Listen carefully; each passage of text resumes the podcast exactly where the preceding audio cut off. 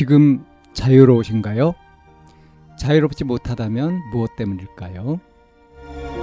지금 행복하신가요? 행복하지 못하다면 무엇 때문일까요? 누구나 다 나름의 사정을 가지고 일상을 살아갑니다. 일상 속에서 자유롭고 행복한 길을 찾아가는 심리 상담 방송 참나원 지금 시작합니다. 2023년 10월 13일 심리상담 방송 참나원입니다. 지푸라기라도 잡는 심정으로 라는 사연입니다. 정말 지푸라기라도 잡는 심정으로 올려봅니다. 저희 집은 이혼 가정입니다. 2년 정도 되었고요. 저는 20대 초반 대학 졸업반으로 현재는 아빠 돈으로 자취를 하고 있어요.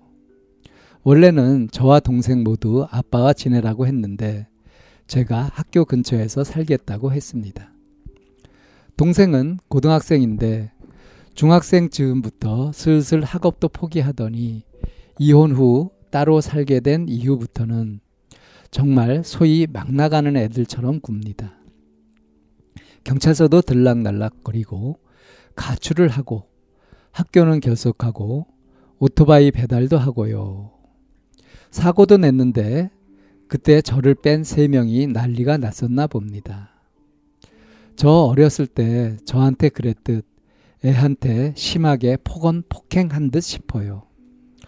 그런 상황 속에서 동생한테서 본인이 가출했다는 연락이 왔었는데요. 그 뒤 소식은 듣지 못했습니다. 그런데 오늘 애가 사고가 나서 심하게 다친 상태인데 아빠가 무서워서 연락도 못하고 계속 가출 상태로 배달일을 한다는 얘기를 남에게 전해 들었네요. 솔직히 말하면 이제는 버겁습니다. 정말로 신경 쓰고 싶지 않은데 마음이 안 좋고 힘드네요. 엄마 아빠 누구한테 누구 하나한테 편하게 털어놓을 수도 없고 정말 어떻게 해야 할지 모르겠어요. 정말 고견 빌리고 싶어서 여기라도 올려봅니다. 예.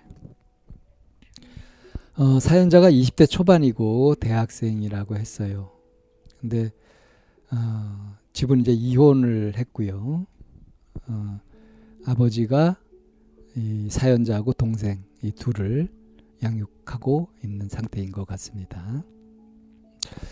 어, 2년 이제 이혼한 지는 이제 2년 정도 된 거고요. 그러면 졸업 대학 졸업반이니까 이제 대학생 때 부모님이 이혼을 한 거죠.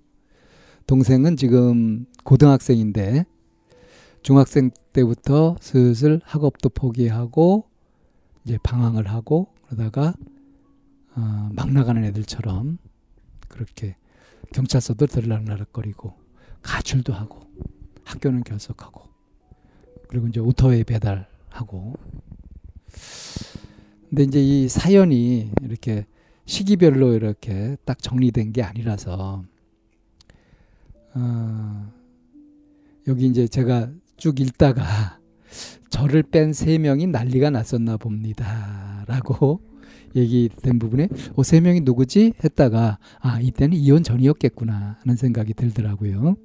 그러니까 뭐 이혼을 그냥 어느 날 사이가 좋다가 갑자기 하지 않잖아요. 그러니까 이혼 전에 많은 갈등이 있고 그러면서 이제 이 동생도 그런 분위기 속에서 이렇게 어긋나고 막 그렇게 된 거 아니겠어요? 그러니까 이제 그 부모가 이혼하니 많이 막 분위기 험악하고 이런 상태 아직 이혼 안 한 상태에서 이렇게 어, 동생이 가출하고 어, 그리고 학교 결석하고 막 오토바이 배달하다가 막 사고도 나고.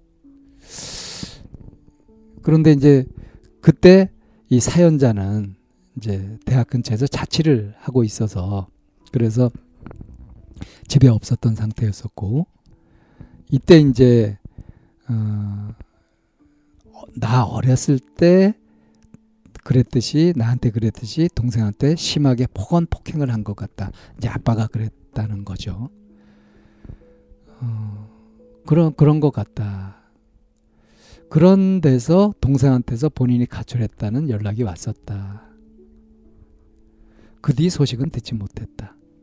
그 다음에 뭐 이제 이혼도 하고 부모님이 이혼도 하고 막 그런 상황이고 지금 상황에서 이 사연자는 이제 아빠 돈으로 자취를 하고 있다.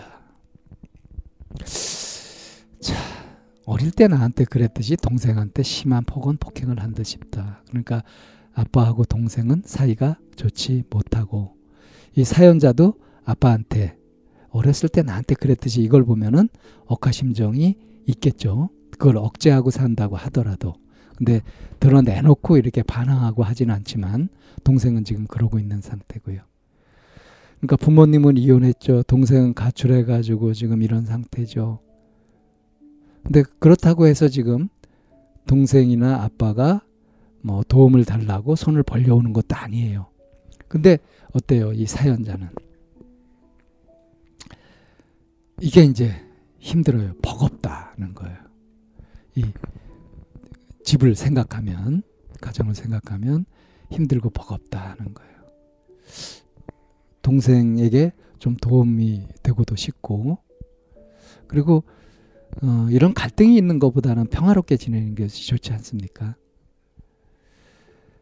그래서 자기도 지금 대학 졸업반으로 신경 쓸거 많겠죠. 근데 지금 이제 가정 형편이 이게 아주 골칫거리인 거예요. 이 근데 이런 힘든 거를 지금 뭐 당사자인 부모님들한테 털어놓을 수도 없고 어떻게 할지 모르겠다.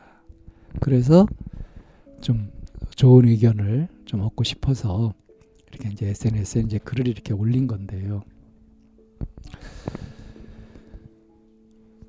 이런 상황이라고 한다면은 이렇게 골치가 아프겠죠. 자, 그런데 명심할 것이 있습니다. 주변 환경이 어떤 상황 맥락이 내 인생을 좌우할 수 있다는 것은 아니다. 내 인생은 내 자유의지로 선택하고 결정한 대로 가는 거다. 그럼 이제 이런 환경을 어떤 관점에서 바라볼 거냐. 만약에 동생이 나한테 직접 도움을 청했다. 그런데 내가 도움을 줄 수 없어가지고 고민된다. 이런 거라면 이건 현실적인 고민이라고 할 수 있어요. 근데 지금 어때요? 동생은 동생 나름대로 괴롭지만 괴로운지 어떤지는 모르겠어요. 동생은 어쨌든 가출해가지고 그래서 따로 살고 있고, 응? 자기가 배달하다가 다쳤는데 아빠한테 연락도 안 하고 응? 무서워서 연락도 못 하고 그냥 배달 일을 이렇게 하고 있다. 그걸 보니까 너무 안타깝다. 이거는 사연자 자신의 판단입니다. 동생은 동생의 삶을 살고 있고요. 지금 나한테 도움을 청하지도 않았어요. 근데 내가 이걸 가지고서 고민을 하고 염려하고 하는 것은 그것은 현실적인 문제가 아닌 거예요. 뭐다? 내 생각의 문제인 거죠. 나는 어렸을 때 아빠한테 심하게 폭언을 당하고 폭행을 당하고 이렇게 했어도 그런 것들을 어떻게 견뎌내면서 그러면서 이렇게 정면으로 부딪히지는 않고 살아왔지만 동생은 다른 길을 선택했잖아요. 동생이 나 같아야 되는 것도 아니고요. 내가 동생보다 더 나은 것도 아니에요. 그렇게 볼 수 없습니다. 내가 동생을 걱정하면서 이렇게 하는 걱정, 이것은 현실적인 걱정이 아니다. 다시 말해서 내가 꼭 해야 될 걱정은 아닌 거다. 동생은 동생 나름대로 자기의 삶을 그렇게 살아가는 거다.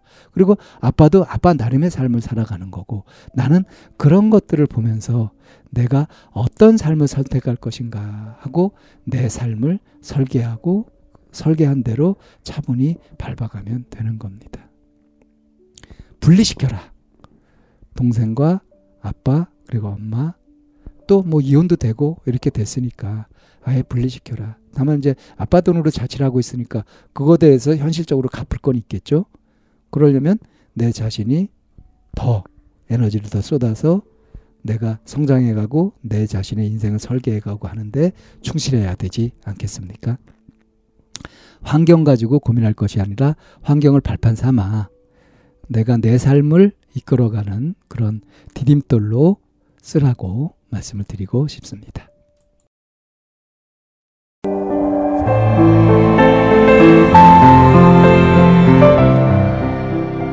이 상담 방송은 마인드 코칭 연구소에서 만들고 있습니다. 상담을 원하시는 분은 02-763-3478로 연락을 주시면 안내를 받으실 수 있습니다.